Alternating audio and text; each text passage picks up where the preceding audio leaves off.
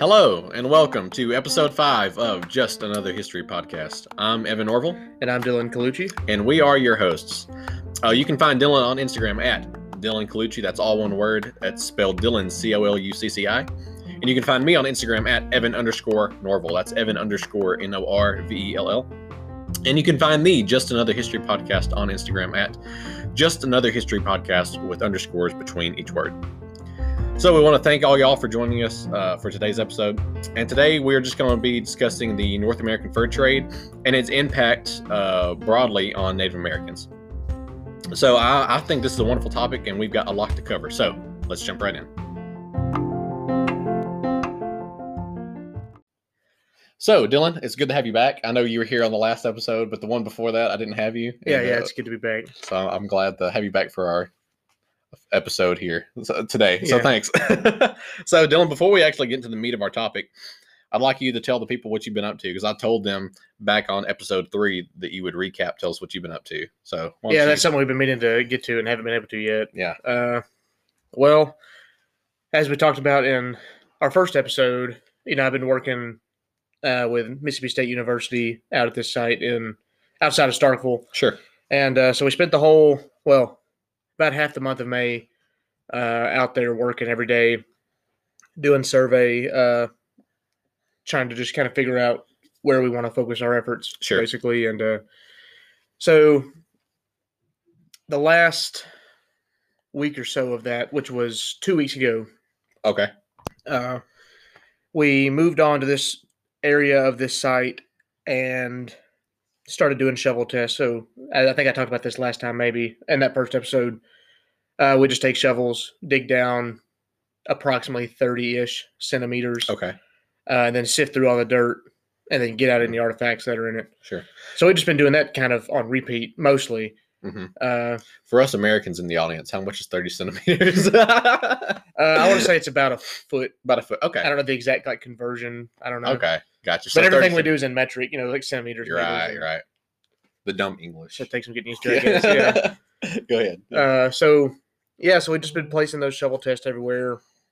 And We've actually found some really cool stuff. We spent a few days in the lab cleaning stuff up and trying to identify some things and whatnot. okay.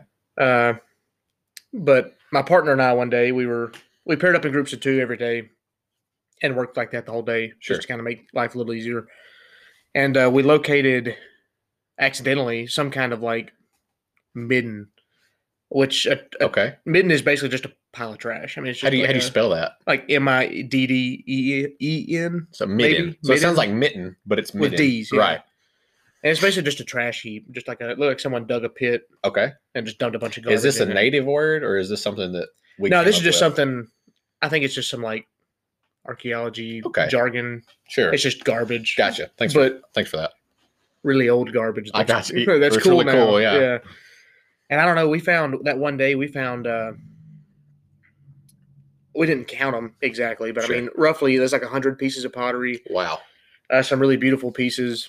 Uh, we found all kinds of square nails and all these historics. It was really cool. I think we talked about this. I told you about this a while back. hmm The preservation at this site is so good. Like Yeah. everything just preserved so well Exactly. uh, that we've been finding these square cut nails and they're like Mhm. not even rusted. You know, they look That's crazy to me.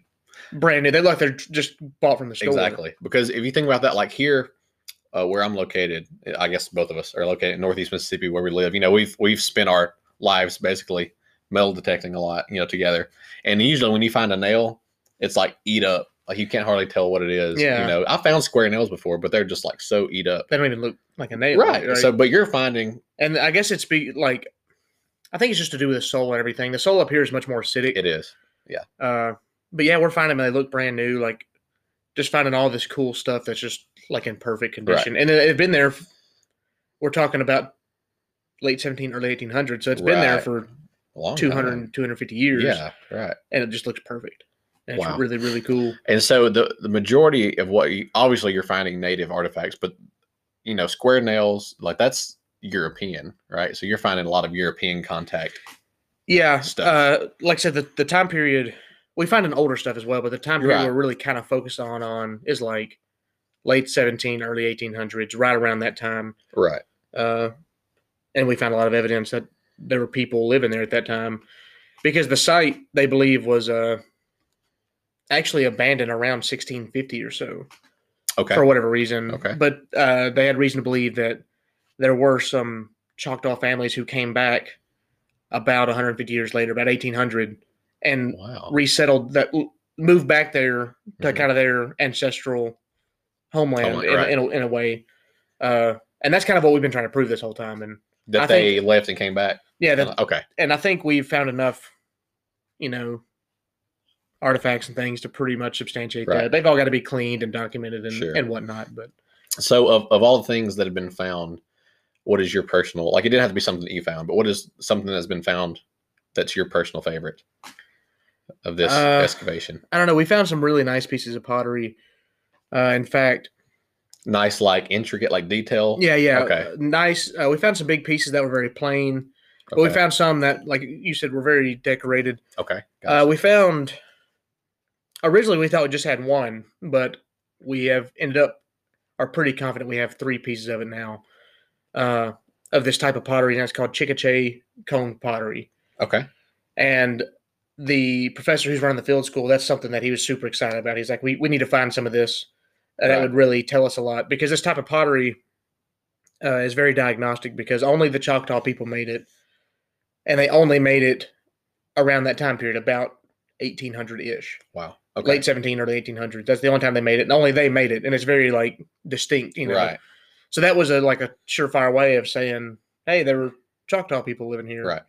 Uh, and we found, like I said, three three sherds of that so far, and they're nice. Wow. They have these nice comb designs in them. They would literally Oh, take yeah. like a comb, like a bone comb or something, Right. and rake And it rake across it. and make like fine lines. It was it's very very pretty pieces. Right. Uh, Interesting. Well, we found so much cool stuff. I don't know. you know. Yeah. well, cool. And so you guys are gonna be out there until when? Uh, July, June thirty first, June thirty first. Or- Gotcha. June thirtieth, whatever the last day of June is. Okay.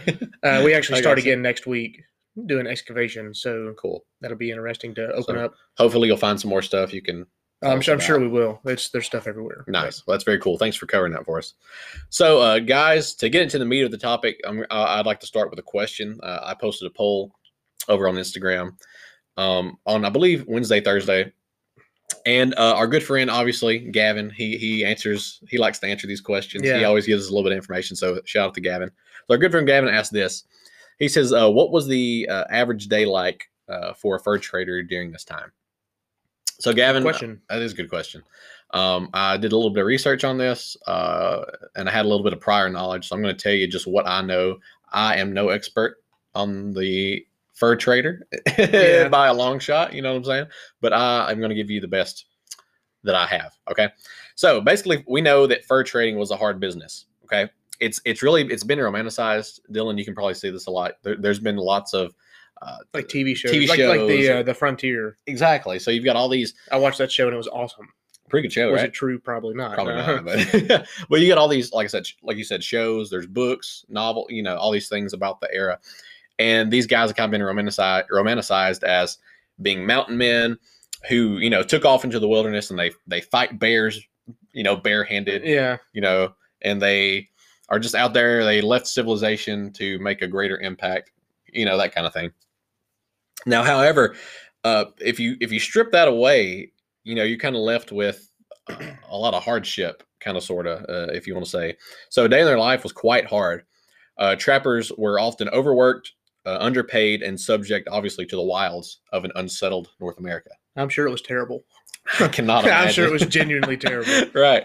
So, uh, these men basically, I'm just kind of go through a day very quickly. These men would wake up. Uh, maybe they would go foraging. Of course, North America is is known. Uh, we have abundance of of, of plants that bear have berries. You know, so so there's Yeah, like- abundance in the forest of, of foods like that. Not just berries, but all kinds of things. Just like fruit bearing plants. exactly. A lot So- of wildlife, especially at that time. I mean, Exactly. And so he could have, you know, done that, uh, you know, foraging around for some berries. He probably would have been eating, uh, most definitely been eating the meat from the game that he's trapping, you know, to, to get these skins from. So he's not going to let the meat go to waste, right? So he's he's eating this meat to survive on, right? And uh, he's basically just doing that, right? So he'll go around and he'll check his traps. So at this time, they would set up, you know, like a snare trap. Uh, for those of you who don't know what that is, they would have some kind of counterweight set up system where with like a trigger, and as the animal would step on it, a snare would kind of close around the animal uh, and trap them, right? Yeah. And so ba- basically, you try to it, would- it, it would get them around the throat, basically. Uh, not very humane uh, by today's standards, but that's all they did, you know, at the time. Is you know they they weren't walking around necessarily hunting these animals, shooting animals. I'm sure they did, but their main uh, they didn't want to damage the hide. especially yeah that and then since uh i'm sure there are other pelts going around but i mean i think you know beaver was king That it was uh and they're a whole lot easier to, i feel like to trap than Mhm. to sit there and wait on one to come up out of the water exactly, exactly. And so they're tra- they're going around, you know, they're checking their traps. Uh, and you know maybe they're possibly meeting up with whoever they're trading with. Now there can be a multitude of people they're trading with. Most obviously Native Americans. yeah So you've got those, uh, may, maybe the Dutch, and uh, even the French, you know, who were in French Canada, you know, at this time. And so you've got all these people, and basically uh, they go to bed and do it all, all over again the next day. so this is their existence. yeah they, They- they collect pelts and then carry them to the nearest hmm trading post or fort or wherever it was they were to go Exactly. And you got to think they're they're trekking miles and miles, and they're carrying all this on their back. Right? They may have. You know, like a cart, maybe maybe a, a, a- pool shed. You know that they're that they're uh, that they're pulling along behind them, whatever. you know i read something that those uh one time that those when they would like take the pelts and the furs and like Mhm. bale them together Mhm. in a bundle Mhm. that they could weigh up to 100 pounds Yeah. each bundle Each you know and they bundle. and they'd have maybe have three. multiple yeah. and so of course they were very uh, resilient they could you know they, they they did a lot of bushcraft things that we would call bushcraft now you know maybe making a cart you know they could pull like i said like a sled you know pull around and and this that and the other because they probably didn't have a horse. They may have you know it's it's yeah probably not. depends on where you're at in the country and there's a lot of terrains not suitable for horses where these Yeah. guys are going right? So anyway uh this is you know kind of a backbreaking way to make a living uh in my opinion. And it's it's it's known i didn't know this but apparently it's it's widely known that the vast majority of people who became trappers failed to accrue uh, any or much profit at all yeah and so now those who actually got in there and actually knew what they were doing, you know, it of course took time to learn, or maybe were, were trained up by another it's trapper. very uh like lucrative exactly. guess you Once you got in there and up with a company like, uh, what's the company that me and you were talking about uh, before Hudson we got Bay. on air? Yeah, the Hudson Bay Company. If you're maybe those are one of your partners, you know, they're getting you a good price for these pelts, you know, Yeah. stuff like that. If you don't know anything about the Hudson Bay Company, we you, we could do a whole episode on that by itself. I feel like so. Yeah. Go do some research on that yourself. That's a very interesting topic. But anyway, it, it was hard to make a living on this and break even break even or make a profit, which they obviously you want to make. yeah that's how most people i think that was a pretty accurate Mhm. experience that most people had Exactly. So, Gavin, thanks for that question. That's that's really all I can say about that. Like I said, I'm no expert on the everyday life of a trapper. There's more or maybe less that went into that, but anyway, uh, to each his own there, right? So, uh, Dylan, why don't you tell us a little bit more about the fur trade, in like in general, like what the, the general knowledge about it? Uh, well, the fur trade in whole, there's really no. It's kind of those things. There's really no like exact defined like start and end date. You know, because it's happened at different places at different times. Right. But, uh, in general, everything I've read says you know the fur trade pretty much started sometime maybe in the mid to late 1500s. Okay. Because Europeans and mostly French uh, would come over across the Atlantic Ocean, would fish off the coast of, uh, you know, like Canada, Nova Scotia, like up in Sure. Hudson Bay region, hmm and they'd fish up there uh, because there was a lack of resources over on their side of the pond from overfishing and things. Sure. So they're like, hey, let's just go over here and we'll load up on fish and bring them back, and just that's what they were doing over and over again. Right. And uh, when they would do that, of course, they would, you know, come in. They'd make little camps on land. You know, row out back and forth the boats every day or whatever. As they made these camps on land, uh, of course, over time they did make contact with some of the natives in the Sure. area. Sure. You know, over time, just that's kind of natural. And it was just kind of one of those things. Really, the whole fur trade is one of those things. It just kind of slowly evolved yeah. like yeah, I can see accidentally, in a Mhm. way, is how Right. it seems. Uh, because they would interact with the natives, and that's kind of where it first started. Is they started trading goods back and forth, and then Okay. you know eventually the Native Americans started trading furs for things that these fishermen had, and they would take the furs and presumably, you know, use them or take them back uh, Okay. to France or wherever it was they came from. Yeah, I hear that beaver skin hats were very popular Yeah, back in Europe. that was like the whole driving force behind the fur trade eventually. But, right. So a lot of these fishermen ended up realizing that trading was way more profitable than fishing. Right. So instead of going over to fish and then come back home, they would just come over, trade, load their boats up with stuff, and then come back home and sell it. You know, it's kind of the same thing. It's just Right. more valuable goods moving. hmm Uh, and then, of course, that starts happening a lot. And then you get the attention of uh, the crown. And obviously, they're Oh, like, hey, you know, I want, I want, They want in on that. yeah, I want a piece of that money. So France was really the first uh, country to have like a business, so to speak, in in the fur trade in North America. Okay. Uh, they kind of had, you know, was their first kind of had dibs, if you want to call it that. Sure. And then the British eventually got involved, and you mentioned the Dutch; they got involved as well, and even Russia Oh, really? uh, was involved in what is now Alaska, okay. because of course that used to be owned by Russia. It wasn't, Exactly. you know, exactly. so they even had their own little thing going up on Alaska, which I don't think is very touched on much in like history Yeah, classes and stuff. not. I don't know that much about it to be honest. I didn't know about that at all. Uh, so time evolves, time passes, and it just turns into this system of exchange where you had a lot of uh, trappers, European, I think largely French trappers, were when you know we go into the interior and, and trap and hunt. But you also had a lot of natives. They also relied heavily on the natives uh, as the supply of furs. Okay. So a lot of the, them, would they would have the furs. They'd you know trap the animals, hmm had the furs and trade with these people, and then in return, you know, they would get European goods and things like that. Sure. So for the longest time, there really wasn't as much direct interaction between the Europeans and natives as you would think until Okay. kind of later on, like Okay. directly, you know. Uh, like I said, it's a really kind of it created kind of like a really, I guess, complex situation. Sure. So you've got these guys coming in. So previous to this, obviously, the Native Americans have been existing for a long, long Yeah, time. and they've even been But- trading furs and goods amongst themselves for thousands of years. right. you know. Exactly. So these guys have really they've been self reliant on their own for all this time.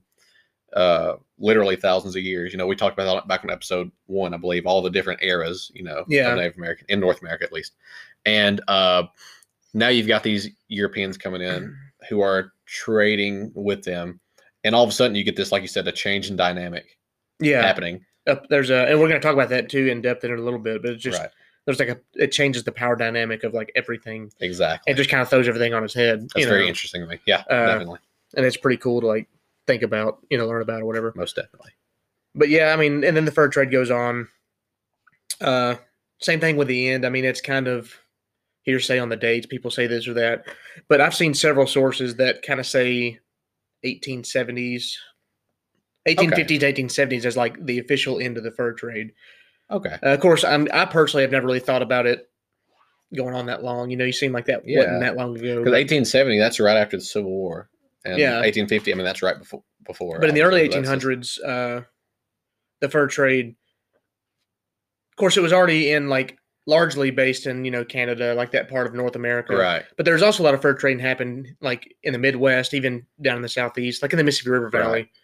But with the oh, go ahead. I'm sorry. I was just going to say, I feel like, obviously, you know, you, like you said, you got the trading out west going on. But I feel like as uh, America came into its own, formed its own country, I feel like, correct me if I'm wrong, but probably the influence, obviously, of the British and probably the Dutch and maybe the French a little bit kind of was weakened a little bit because, you know, they're no longer trading, Yeah, they kind of had their the thing down in this area. going on up in you know Canada or French Canada or whatever, but but you know they started to kind of lose the grasp, uh, Exactly. especially into the 1800s, of course. Yeah, because America was Uh, becoming like a world power at that time. Yeah, like coming point. into its own, and really just uh, ruling the world. kind of. Yeah. so cool. And uh, but yeah, that's kind of a general overview. Uh, Mhm. So it's it's just like like I said with anything. I think we, we you said this before. With anything that we talk about, there's no definite.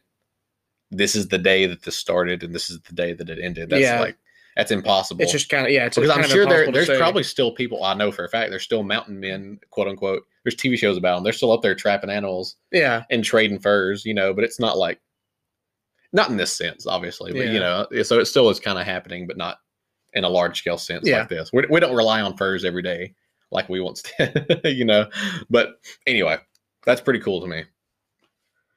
So, uh, like I said, that's kind of the general overview. I guess we can talk about some of the more like the specific impacts and stuff it yeah. and- So you were saying that we were trading, of course, uh, not we, the, the fur traders were trading with all these people. And you know, I had mentioned the Native Americans. You'd mentioned a little bit about that. And so you mentioned the power dynamic switching up. So tell us a little bit about that. Like what's what's going on? Well, uh, the way I like to think about it is like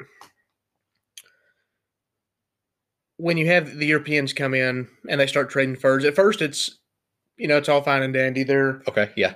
they're getting their goods, and uh, each side is getting their own you know quote unquote profit off of the exchange. Sure. That's all fine and dandy.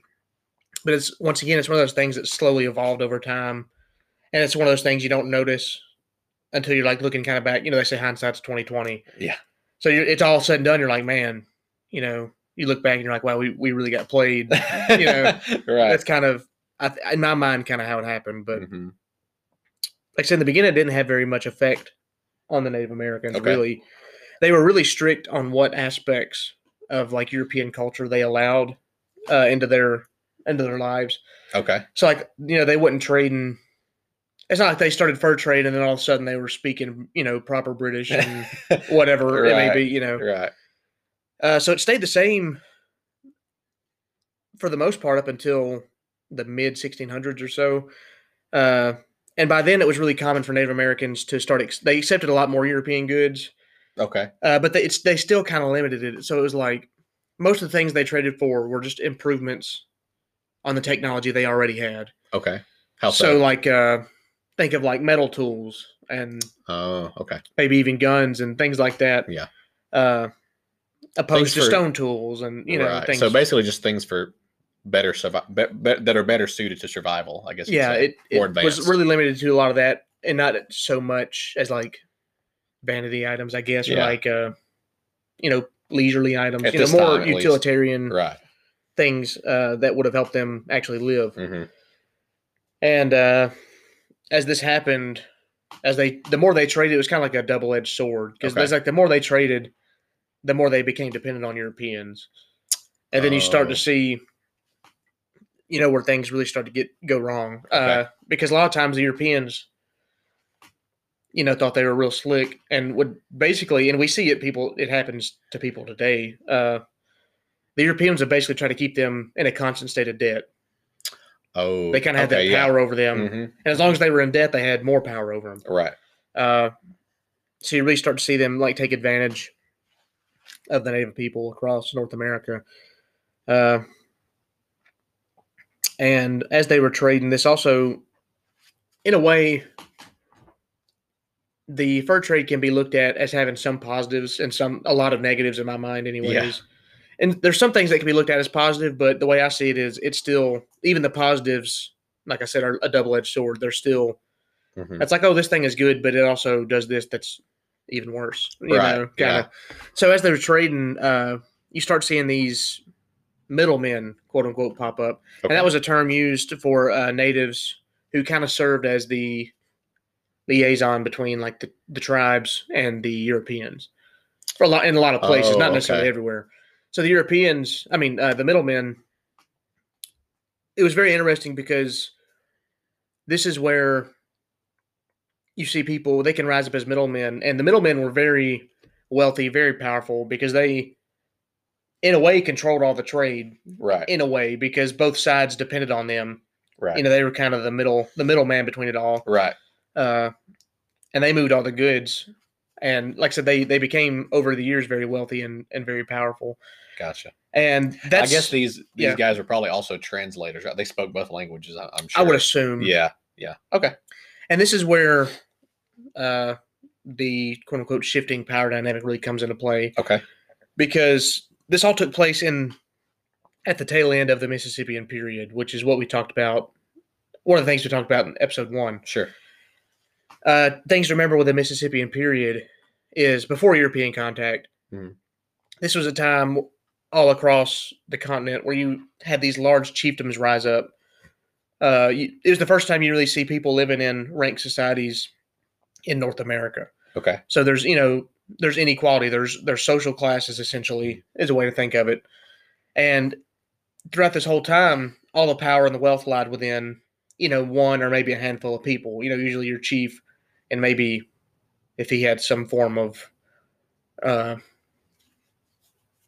a group of people, you know, that he consulted He's- with or right. something like that, or some sort of priest or very Like maybe elders. yeah, elders, that kind of thing. See, when all this happens and you start seeing these middlemen rise up, it just flips all that on its head because now anyone can become wealthy and powerful. Oh wow. Yeah. Uh, and it's very, you know, it's just kind of interesting to kind of see that. Right. Uh, so, it, like I said, just kind of flipped everything on its head. Mm-hmm. So it was kind of cool to these all these people now have opportunities to become these wealthy, powerful men. Uh, Mhm. But it left, but they were a minority. It left the majority of the natives still overworked, constantly in debt, Right. being abused. You know, uh, and and trapping and processing these furs took a whole lot of required a lot of labor, Okay. and that also led to uh, they began to use the women as a workforce, basically Oh, basically okay. slave labor essentially. I mean, to be honest, Yeah. uh, as well as other natives, and that kind of you know created even a deeper divide between most people in this you know kind of wealthy, powerful Right. minority uh, that you you know, and it just like I said, kind of shifted the power dynamic. Sure.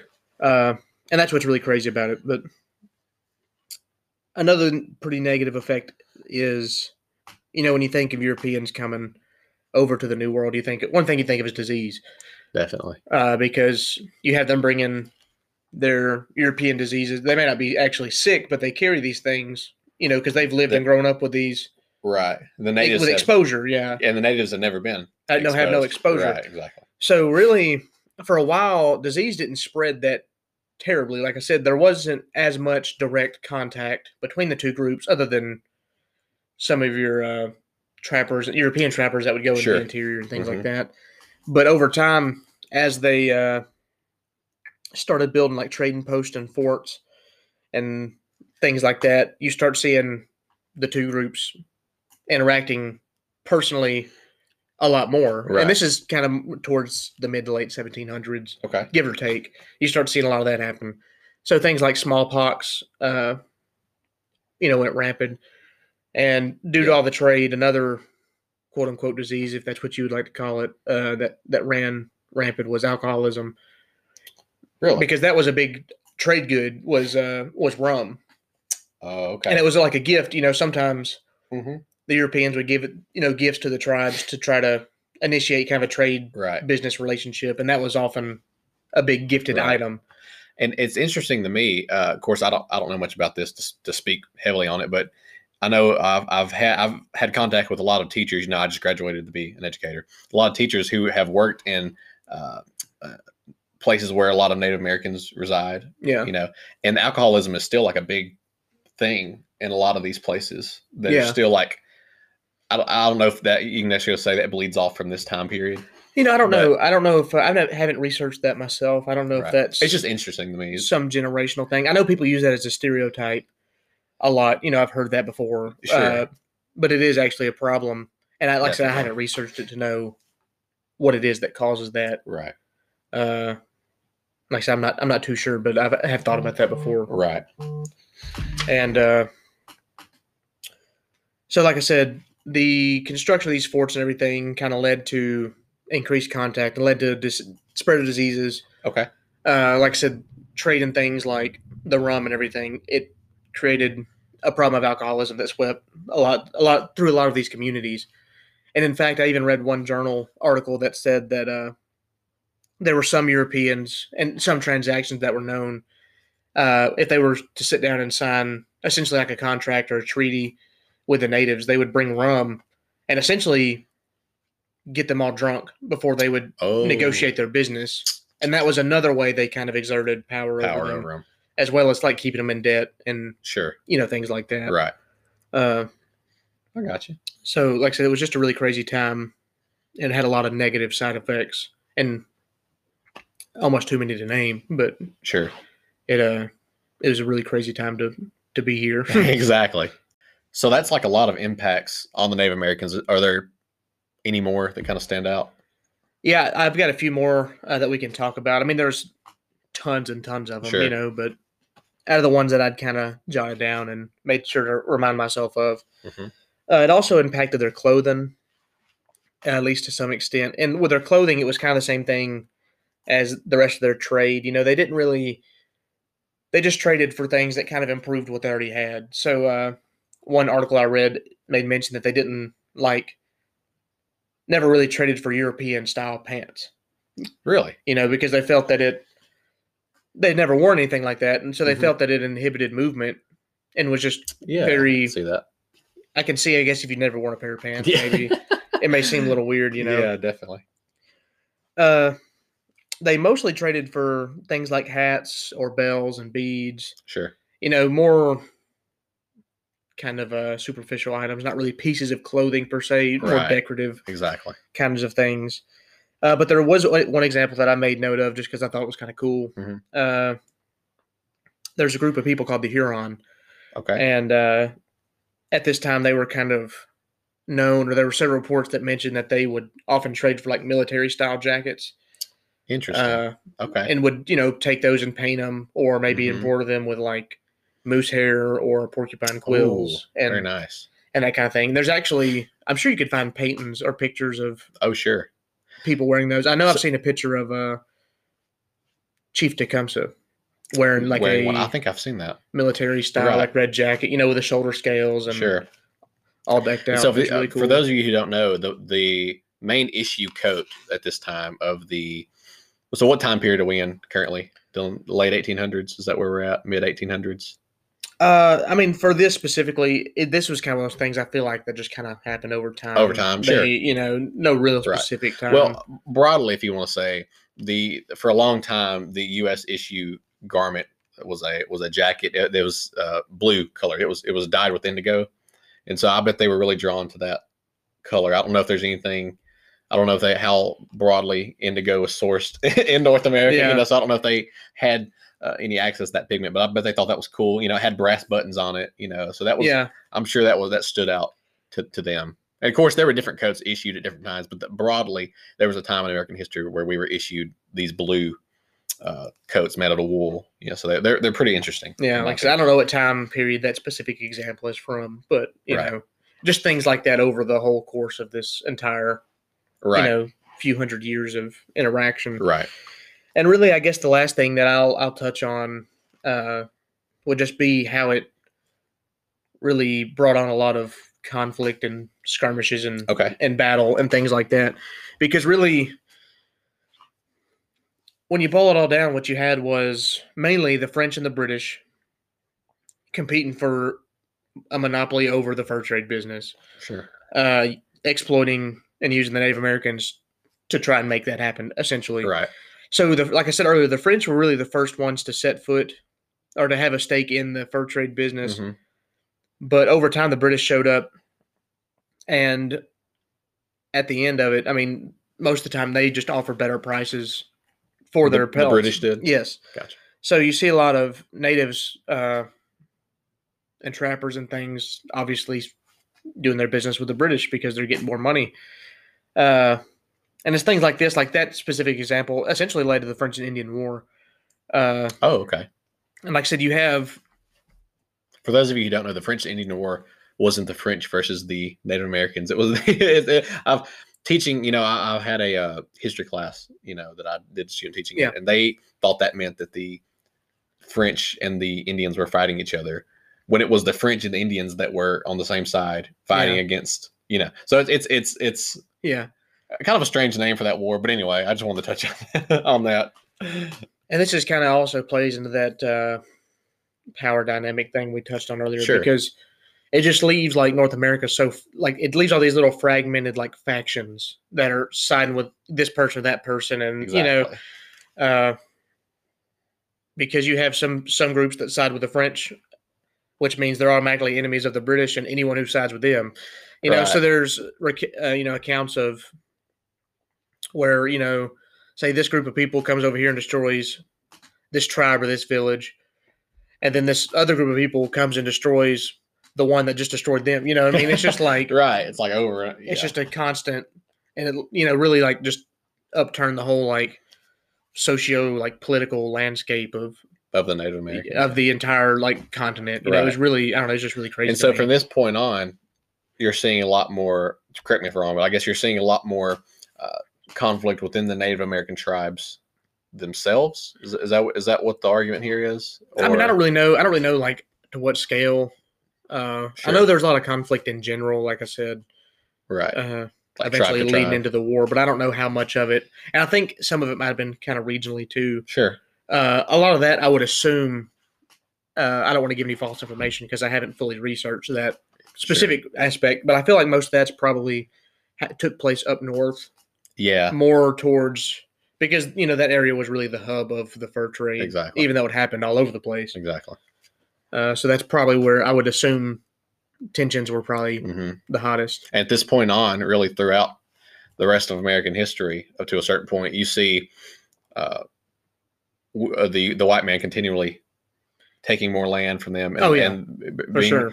Of course, you know we talked about before how the white the white people usually called them savages, the Native Americans. I mean, and so like Yeah. you had this whole dynamic of like these are bad people, you know, these are savages. We must convert them to Christianity and like you know bring them back east and civilize them, you know that kind Yeah. of thing. So it's it's you see this Essentially dynamic. destroy their way of life. And, Exactly, which they pretty much. There's a lot of tribes who are And there's a whole lot of things out. that have happened to that history that have, you know, that was their purpose was to do that. And Right. We could have a whole episode about that. You know, Right, different types of, think of reservations and uh, schools and stuff that, you know, it's just right. a whole big issue. But yeah, really a lot of it started in the fur trade. You know, it's just it started out as a good thing, you know, just two sides just Right. benefiting off each other, kind of a mutual relationship. And it just took a turn for the worse. For and the that might have been their intentions all along. Who knows? Right. You know, but Exactly. uh, they saw an opportunity to kind of exert their authority over who they saw as a weaker or lesser people. Right. And you better believe they did it. They did know, it for sure. That's And very uh Just continually got worse. yeah. Well, it's definitely a very interesting topic, the fur trade. Yeah. It's a big topic too. I mean, Definitely. We barely scratched the surface. There's like. so much you can talk about. Yeah, I, I kind of feel like that too. You know, there's just so much you could potentially talk about Right. with this.